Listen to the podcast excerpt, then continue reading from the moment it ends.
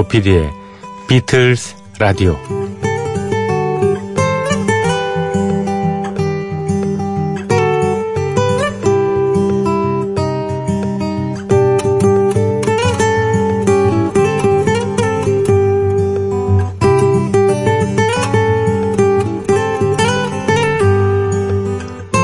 한글날 그러니까 10월 9일에 해야 했을 이야기니까요. 날짜가 며칠 지났습니다. 제가 아는 어느 분이 한글날의 의미를 제대로 알고 기념을 했으면 한다는 개인적인 소망을 SNS에 적었습니다. 그는 먼저 질문 하나를 던졌습니다. 세종대왕이 만든 것은 우리가 쓰는 고유의 표현들, 즉 한국어입니까? 아니면 세상의 어느 발음이라도 쉽게 표기할 수 있는 한글입니까?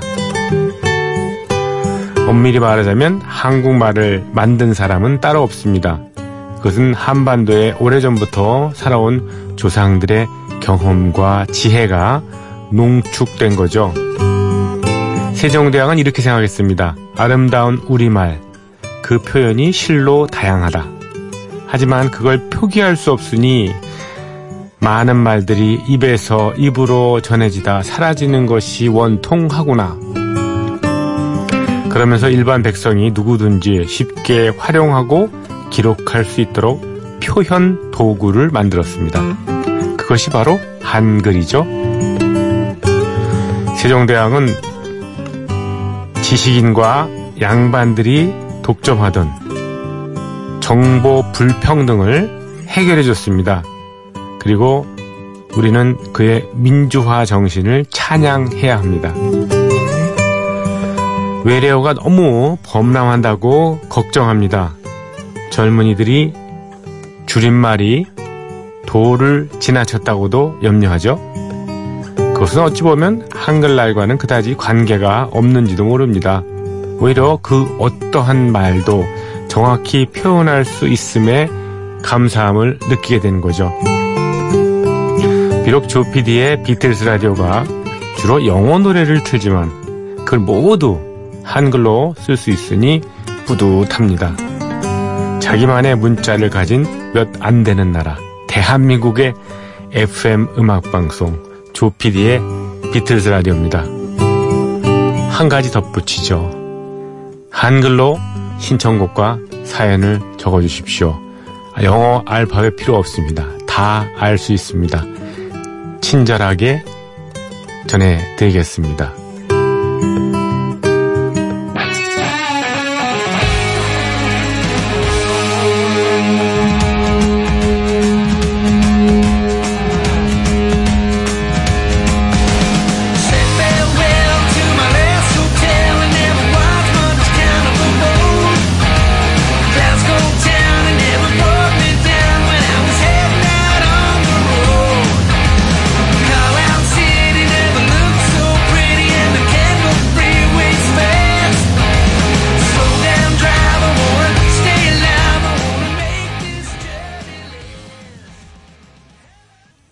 네, 여러분 안녕하셨습니까? 조피디의 비틀스 라디오 10월 13일 토요일 새벽 2시 지났습니다.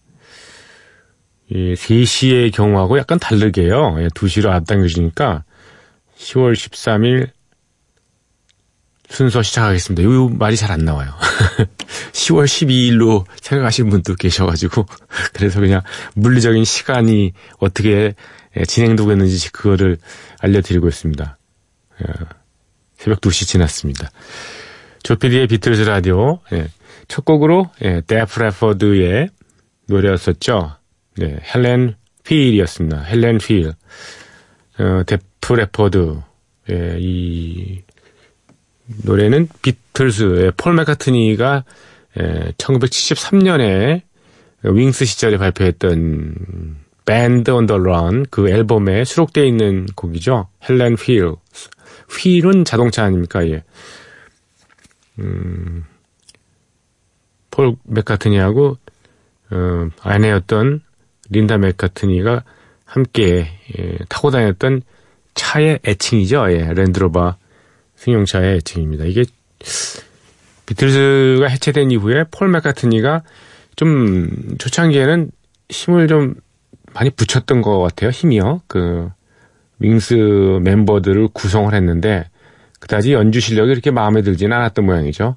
팀워크도 이렇게 뭐 오합지졸 그래서 에, 고생을 좀 많이 했다는데 그 고생하던 시절에 함께 했던 이런 뭐, 뭐, 예를 들면 뭐, 악기라든가, 차라든가, 자동차라든가, 아니면 주변에 있던 뭐, 사람이라든가 이런 거 보면은 좀 애정이 많이 가잖아요. 특히, 어, 헬렌 휠이라는 애, 음, 이 차는, 어, 전국 공연 다니고, 그럴 때 꼭 타고 다녔던 그, 에마라고 합니다.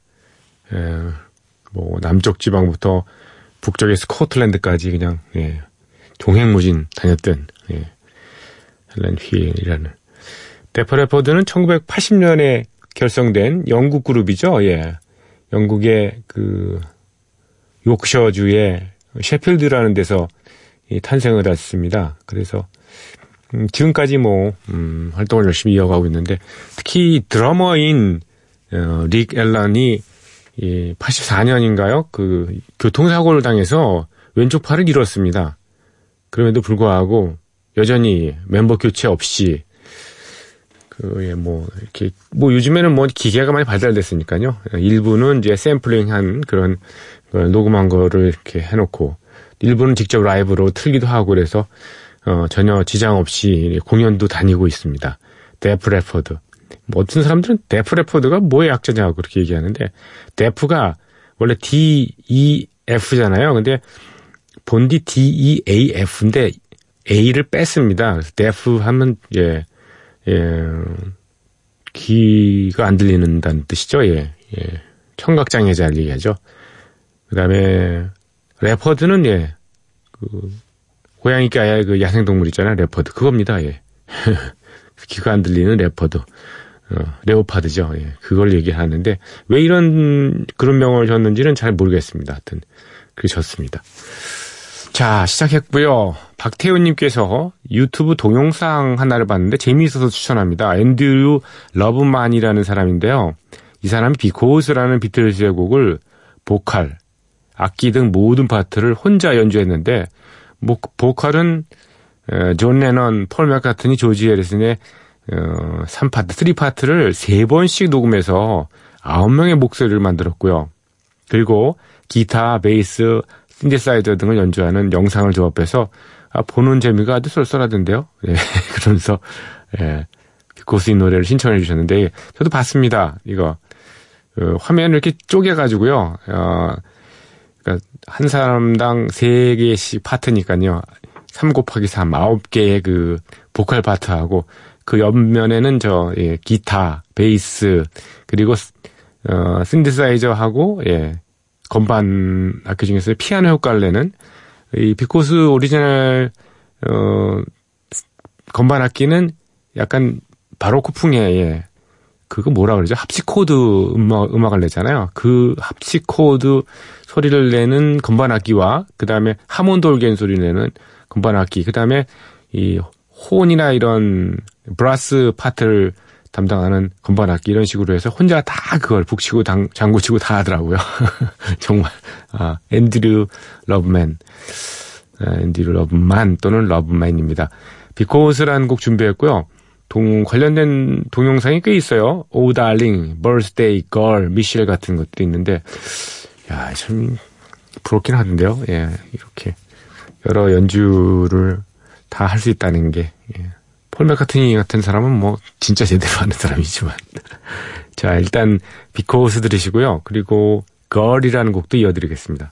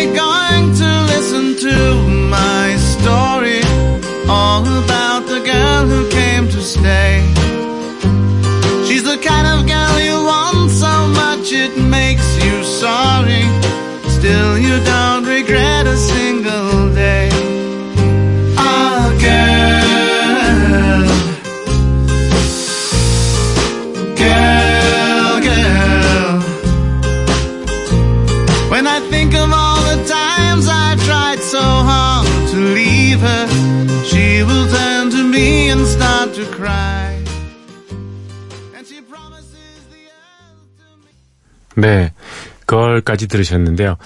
어, Because만 해도 뭐, 이, 목소리를 아홉 번 녹음을 했기 때문에, 예, 굉장히 저 품질이 우수하다는 생각이 드는데, Girl 이 노래를 들으니까 존 레논의 오리지널 곡이 정말 굉장히 훌륭하다는 걸 다시 한번 느낍니다. 예, 가끔 뭐, 그렇게 느끼는 것도 의미가 있지 않습니까? 자, 저희 프로그램에 여러분의 참여를 기다립니다.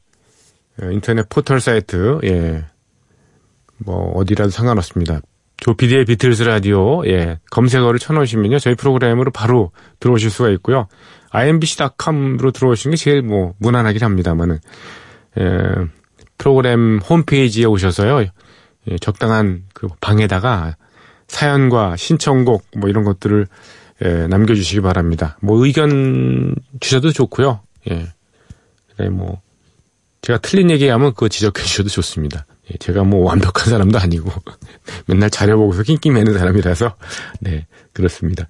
제가 사실 뭐 비틀즈 이 라디오 그 전문 프로그램을 합니다만 비틀즈의 그렇게 전문가 아주 뭐 음, 그 뭐 아직 최고의 무슨 권위자 이런 건 아닙니다 사실 예, 저 일반적인 그냥 음악 프로그램, 팝 프로그램을 많이 했던 사람이죠. 뭐 비틀스에 천착한 그런 적은 예, 없습니다. 네. 다만 배워가면서 이렇게 여러분한테 설명을 드리고 있습니다. 어, 기본적으로 다 무료지만은 저희 프로그램 예, 모바일 샵 8000번 쓰시는 분들한테는 별도의 요금이 부과가 됩니다. 예, 짧은 거는 50원이고 긴 거는 100원의 정보 이용료가 들고 있죠. 그리고 저희 프로그램은 예, 홈페이지 다시 듣기를 통해서 예, 예, 들으실 수가 있고요. 나중에 그리고 어, MBC 미니 음, 팟캐스트 M이나 또 외부 팟 플랫폼에 여러분께서 예, 찾아서 들으셔도 됩니다. 자, 2875번 쓰시는 분. 음, 이날 보시 이날은 가을비가 내렸던 모양이죠. 예, 잠을 청하기가 쉽지 않았습니다. 목소리가 너무 따뜻하십니다 하셨습니다. 선우정아의 비 온다를 신청합니다. 저희 프로그램은 비틀스 노래인데 가끔 이렇게 가요를 청하시는 분도 계시네요. 네. 그리고 9932번 쓰시는 분. 피디님 나이가 그렇게 많으세요? 하셨습니다. 50대 후반인데요. 뭐 100세 시대 아닙니까? 뭐. 네. 이분은 예. 어, 학교 현장에 계시나 봐요. 예. 음, 선생님이신가 본데요. 공립 교사들의 출세에 대한 열망이 참 심각하던데요. 그래요. 음, 선생님이 네, 올라가면 교감이 되고 교감, 교장이 되고 이런 건가요? 예. 아니면 뭐 어디 주임 이런 것도 뭐 서로 하시려고 그런 거, 담임은 잘 안 하시려고 그런 것 같기도 한데. 네. 든님, 예, 많이 쓰시겠네요. 어, 6560번 쓰시는 분, 웨스트라이프의 My Love 신청해도 될까요? 하셨습니다. 예. 웨스트라이프의 My Love는 비틀즈하고 뭐 특별히 관계가 없기 때문에, 예.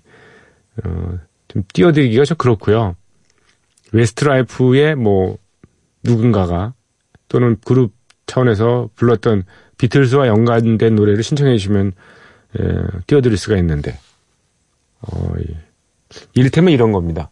웨스트라이프의 음, 쉐인 필란이라는 왜 보컬리스트 있잖아요. 여러 중에서 하나지만 쉐인 필란이 어, Let It Be를 불렀다. 그러면 예, 그게 어떤 음원이든 상관없이요. 어, 준비를 하는 데까지 찾아서 예, 준비해가지고 여러분한테 띄워드리고 있거든요. 그래서 실황 2014년에 어, 쉐인 필란이 했던 공연 실황이라서 앞뒤가 약간 좀 잘리는데 한번 띄워드려 볼게요.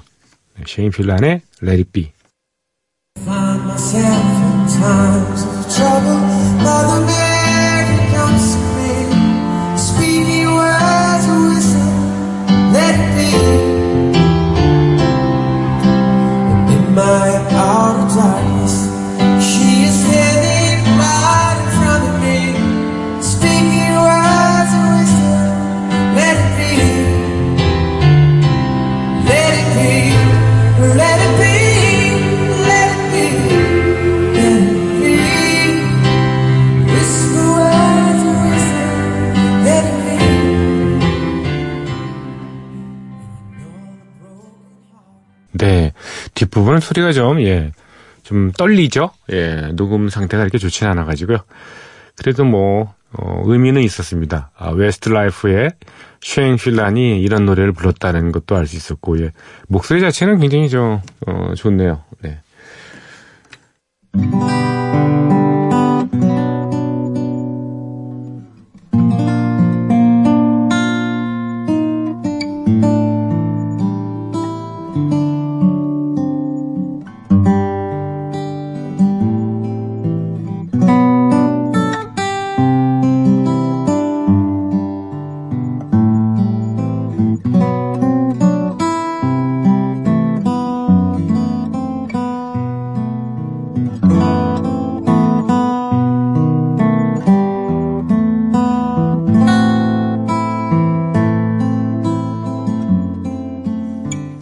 비틀스 오디세이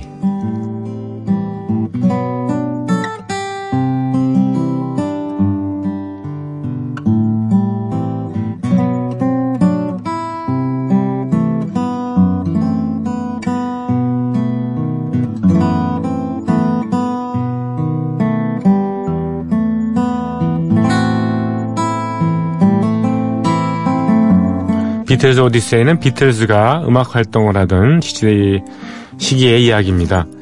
1950년대 중후반 이들 멤버들이 처음 만날 때부터 스토리가 시작됩니다. 1960년대 그리고 비틀즈가 해체 수순을 밟은 1970년까지 그룹 활동의 전 과정을 연대기로 훑어드리는 시간입니다. 1964년 3월 31일 화요일입니다. 비틀즈는 보람찬 하루를 보냅니다. 그동안 하데이스 나잇에 출연하면서 연기하느라 아주 짐을 뺐는데요. 진땀을 뺐죠. 예. 이날만큼은 마음껏 음악을 연주합니다. 이날 촬영한 장면이 비틀즈가 TV 프로그램에 출연한 모습이었기 때문이에요. 네, 이 촬영을 위해서 실제 비틀 마니아들을 관객이자 조연이자 엑스트라로 초대를 합니다. 물론 출연료도 모두 챙겨줬습니다. 얼마를 줬을까요? 이때 비틀즈는 꽤 여러 곡을 연주했는데요. 모두가 영화에 쓰이지는 않았습니다.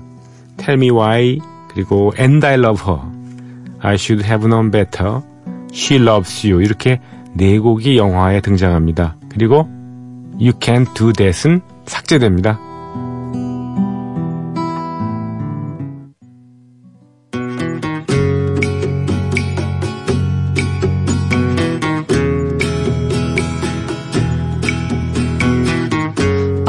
Give her all my love. That's all I do. And if you saw my love, you'd love her too. I love her. She gives me everything and tenderly.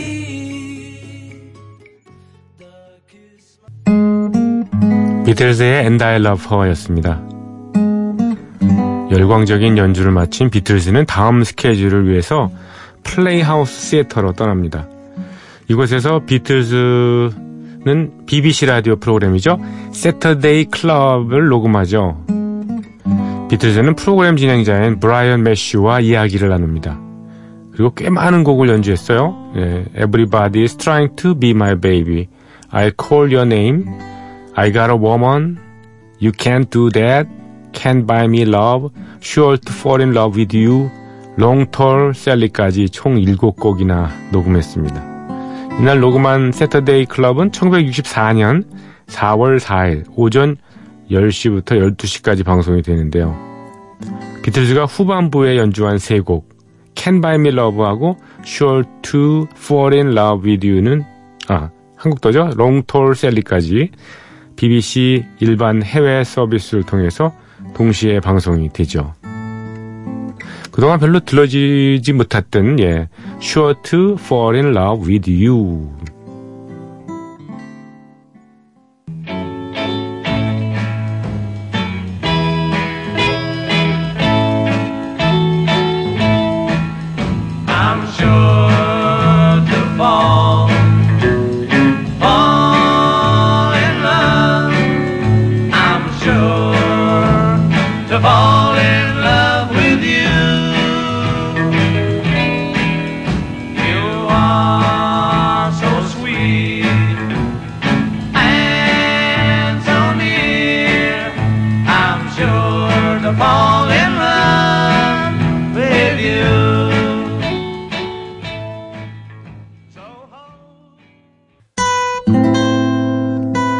비틀스의 연주한 노래 Sure to Fall in Love with You였습니다.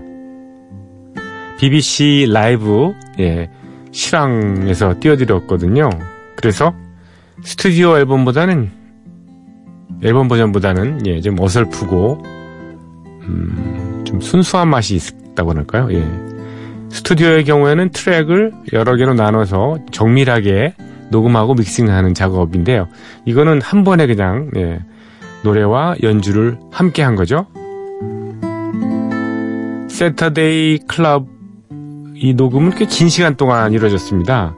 리허설을 포함해서 약 저녁 7시에 시작해서 녹음이 10시 30분까지 이어졌으니까요. 중간쯤인 9시부터 9시 30분까지 뭐 30분 동안에 음, 잠시 휴식을 취하기도 했는데 안타깝게도 존 레논은 이때도 쉬지는 못했습니다. 브라이언 매튜와의 단독 인터뷰를 해야 했거든요. 이 인터뷰는 5월 2일 토요일 오후 4시에 방송이 됩니다. BBC Home Service 방송국의 of Life, 예. Slice of Life. 그야말로 뭐, 음, 삶의 단편? 네, 이런 정도의 해석이 가능한데요. 이 프로그램을 통해서 들을 수 있었는데, 이날의 방송 주제는 예, 취미였습니다. 취미. 존 레논은 자신의 취미인 글쓰기에 대해서 얘기를 합니다.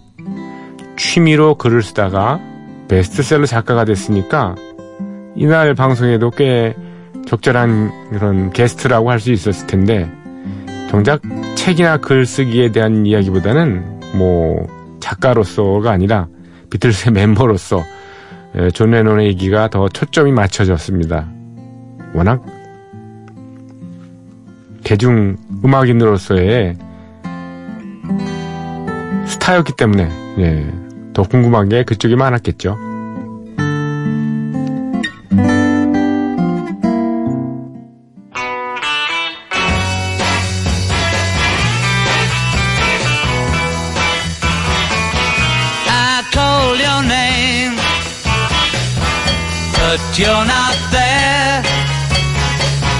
Was I to blame for being unfair? Oh, I can't sleep at night since you've been gone.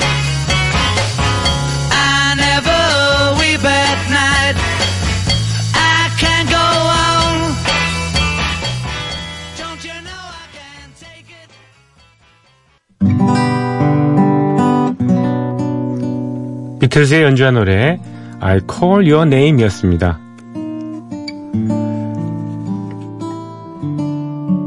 다음 날인 1964년 4월 1일 수요일입니다. 비틀즈는 이날과 다음 날인 4월 20, 4월 2일 목요일까지 영화 촬영에 집중합니다. 장소는 스칼라 시애터. 목요일에는 기자 초청 파티 장면을 찍었는데요. 실제 비틀즈가 겪었던 일을 바탕으로 한 내용입니다. 이보다 한 달여 앞선 1964년 2월 11일 비틀즈는 미국에서 콘서트를 마치고요. 워싱턴 DC의 영국 대사관에 예, 간 적이 있었습니다. 어, 영국 대사관에서는 비틀즈를 환영하는 뭐 파티를 주최했는데요. 이때 비틀즈에게는 좀 불편한 질문들이 많이 쏟아졌습니다. 대사관 측에서는 생색을 내기 위해서 질문들을 이어갔고요. 결국 비틀즈 멤버들은 이런 성가신 질문을 어떻게 대해야 할지 잘 몰라서 쩔쩔맸던 어, 그런 일이 있었는데요. 뭐 결국은 신경이 날카로워질 대로 날카로워졌던 거죠. 그런데 그때 그 순간에요. 누군가가 링고스타에게 다가갑니다. 그리고 링고스타의 머리카락을 한 뭉치 손으로 잡고 가위로 잘라내는 그런 불상사가 벌어진 거예요. 몸에 손을 대거나 지나치게 소리를 지르는 일은 있었어도 머리카락을 잘라내다니 이건 정말 정말 머리끝까지 화가 났겠죠. 링거스타는 그 자리를 박차고 나가버렸습니다. 그게 어, 영화 촬영하기 한 달여 전에 있었던 일인데요. 하데이스 나잇의 시나리오 작가 앨런 오웬이 이 에피소드를 영화에 삽입하기로 합니다. 링고스타에게는 정말 기분 나쁜 기억이었지만 영화에서는 꽤나 인상적인 장면이 예, 됐습니다. 자 오늘 비틀즈 오디세이는 여기까지입니다. 내일 시간에 이어드리고요. 조지 해리슨이 예, 리드 보컬 맡은 네 그죠?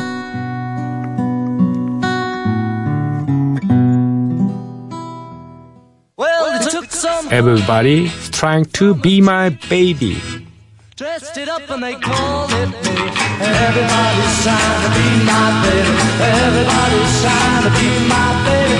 Everybody's trying to be my baby now. Woke up last night, half past four. Fifty women knocking on my door.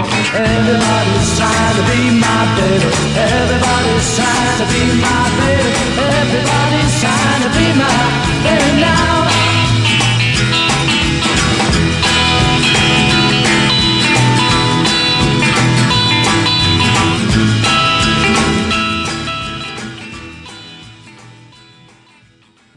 Everybody's trying to be my baby. 예. 누구든지 내 연인이 되고자 한다니까, 길을 쓴다니까. 음, 그럴까요? 스스로 체면 거는 거 아닐까요? 자, 비틀즈, 예, 오디세이는, 예, 다음 주에 이어드리고요. 예, 준비한 음악은요, 어, 아일랜드 출신의 후옥 가수입니다. 예, 카라딜론 하고요.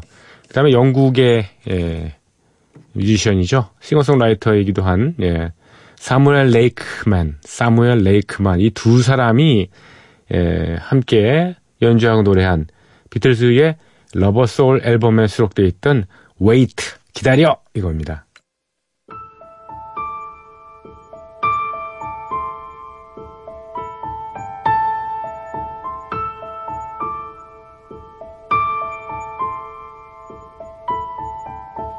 It's been a long time.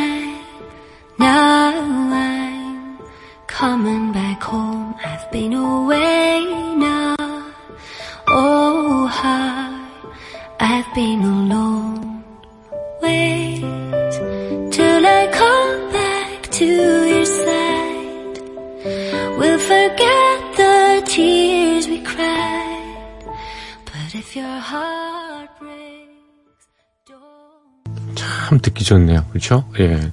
카라딜론 그리고 샘 레이크만 두 사람이 부부네요. 예. 75년생 동갑이고 예, 동갑이에요. 그리고 아, 애를 셋이나 낳고 아, 잘 살고 있는 모양입니다. 카라딜런 그리고 샘 레이크맨의 예, Wait라는 곡이었습니다. 좀 무리하게라도 비틀스 전곡 도전 공헌을 합니다. Glass Onion이라는 곡입니다. 유리 양파라는 뜻이죠. 비틀스의 White Album에 수록된 Glass Onion 1968년 9월 11일부터 10월 10일까지 꼭 한 달 걸려서 완성된 곡입니다. 존 레논이 100% 완성시킨 made in 존 레논. Glass Onion 하면 참 왜 그런 제목이 붙여졌을까 궁금하죠. 존 레논은 세상을 뜨기 전에 한 번도 제목에 대해서 이런 타이틀을 지은 이유에 대해서 설명한 적이 없습니다. 하지만 존 레논이 사랑 노래를 만들어 대던 1960년대 중반까지를 자신의 창작 활동의 1기였다고 본다면 세상을 보는 눈이 더 넓어지고 현실 세계를 비판하는 뭐 그런 어, 것이 나타나게 된 게 제 2기라고 할 수 있죠. 그러면 3기는 뭐냐? 아, 가사가 무슨 의미인지 모르게 은유와 상징을 극도로 추구한 것이 3기라 할 수 있겠네요.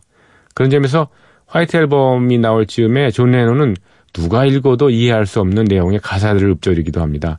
그런 대표곡이 바로 Glass Onion. 지금 소개드리는 거죠. 나는 만든다. 가사가 연결되지 않더라도 내 나름의 의식의 흐름은 있다. 해석은 너희에게 맡긴다. 뭐 이런 거죠. 어, 이를 해석하는 사람 중에는 여러 가지 의미가 있다고 주장하죠. 그러다 보니까 유리 양파가 점장이의 구슬을 말하고 세상이 돌아가는 이치를 어, 알려주는 거울이다. 뭐 그렇게 얘기를 하기도 하고요. 뭐 양파가 투명하기만 하면 사실은 뭔가 세상을 들여다 볼 수 있는 그런 존재인 거죠. 이렇게 모습이요. 또 하나는 유리 양파가 세상 그 자체를 상징한다고 그런 얘기도 합니다. 누구는 그것이 또 사랑이라고도 얘기하고요. 그런데 별로 의미를 해석하는 건 그야말로 의미가 그다지 없을 것 같네요. 네. 끝끝내 제목에 대한 내용에 대한 언급을 하지 않았던 존 레논 이런 얘기는 한 적 있어요. 정말 웃겼다. 어떻게 사람들이 가사를 두고 음반을 반대로 돌려보면 그러니까 backward masking이라고 하잖아요. 이렇게 거꾸로 돌리는 거. 곡에 담긴 비밀 메시지를 알 수 있을 거라고. 그러니까 이 곡의 메시지를 말하는 거죠. 어, 그러는데 정말 미칠 것 같았다. 얼마 전 TV에 나온 모 어, 선배 가수가 이때 선배 가수는 그 멜 톰이라는 멜 톰이라는 그 원로 팝싱어입니다. 이 TV에 나와서 얘기하기를 가사를 요상하게 쓰는 거 말이야. 그거는 궁금증을 유발해서 그 노래를 많이 들으라는 뭐 그런 잔머리야. 이렇게. 하지만 나는 한 번도 누구 보러 많이 들으라고 어, 곡을 만들어 본 적이 없었다. 이렇게 얘기를 하고 있습니다. 아무튼 이 노래 글래스 오니언에는 그 사이에 발표했던 비틀스의 노래 제목들이 많이 등장합니다. Strawberry Feels Forever, I Am the Walrus, Lady Madonna, The Fool on the Hill 뭐 이런 제목들이요. 그런데 주목할 것은 The Walrus was Paul이라는 부분이에요. 폴 맥카트니가 바다코끼리다 뭐 이건데요. 네. 존 레논은 이 부분은 그저 음악 팬들을 혼란시키려고 만든 짓궂은 그의 표현이라고 얘기합니다만 나중에 이 폴의 사망설까지 불거지게 했던 거죠. 왜냐? 스칸디나비아 지방에서는 바다 코끼리가 저승사자를 얘기하거든요. 예. 그런데 나중에 존 레논이 이렇게 덧붙이고 있습니다. 폴 맥카트니가 바다 코끼리라고 표현했던 건 내가 이 곡을 쓰던 오랫동안 폴과 떨어져 지내게 돼서 일종의 비뚤어진 그런 심사로 한 소절 넣은 거야. 그것뿐이야. 이렇게 얘기를 합니다. 너무 길었나요? 예. 글래스 오니언. 네. 유리 양파. 참 묘한 제목입니다. 화이트 앨범에 수록된 비틀즈의 곡입니다. Told you about strawberry fields. You know the place where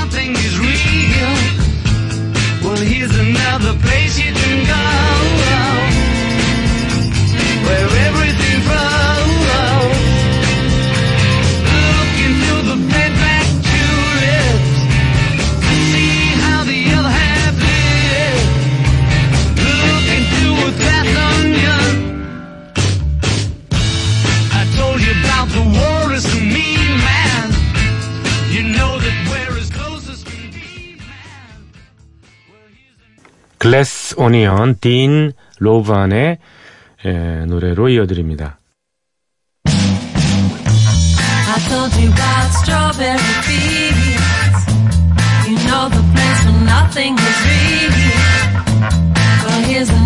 Place you can go.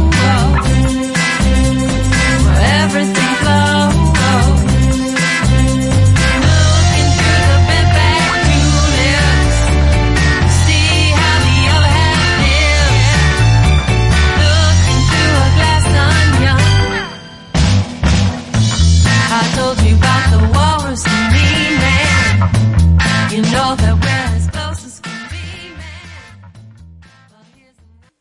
묘한 소리를 뒤에 이렇게 붙였네요. 예. 음, 딘 로번의 예, Glass Onion 딘 로번이라는 이 뮤지션에 대해서 좀 찾아봤는데 자료가 안 나오네요. 예. 자, Glass Onion 이 곡을 연주 버전으로 하나 네, 어, 더 들으시고요. 여러분과 작별합니다. 내일 이 시간은 예, 무인 음악 여행 준비되어 있습니다. 기대해 주시고요. 어, 조피디의 비틀즈 라디오였습니다. 터키 출신의, 예, 다양한 장르의 음악을 하는 뮤지션이죠. 아리프 마딘, 아리프 마딘의 연주로 들으시면서 물러가겠습니다. 들으신 분들 감사드립니다.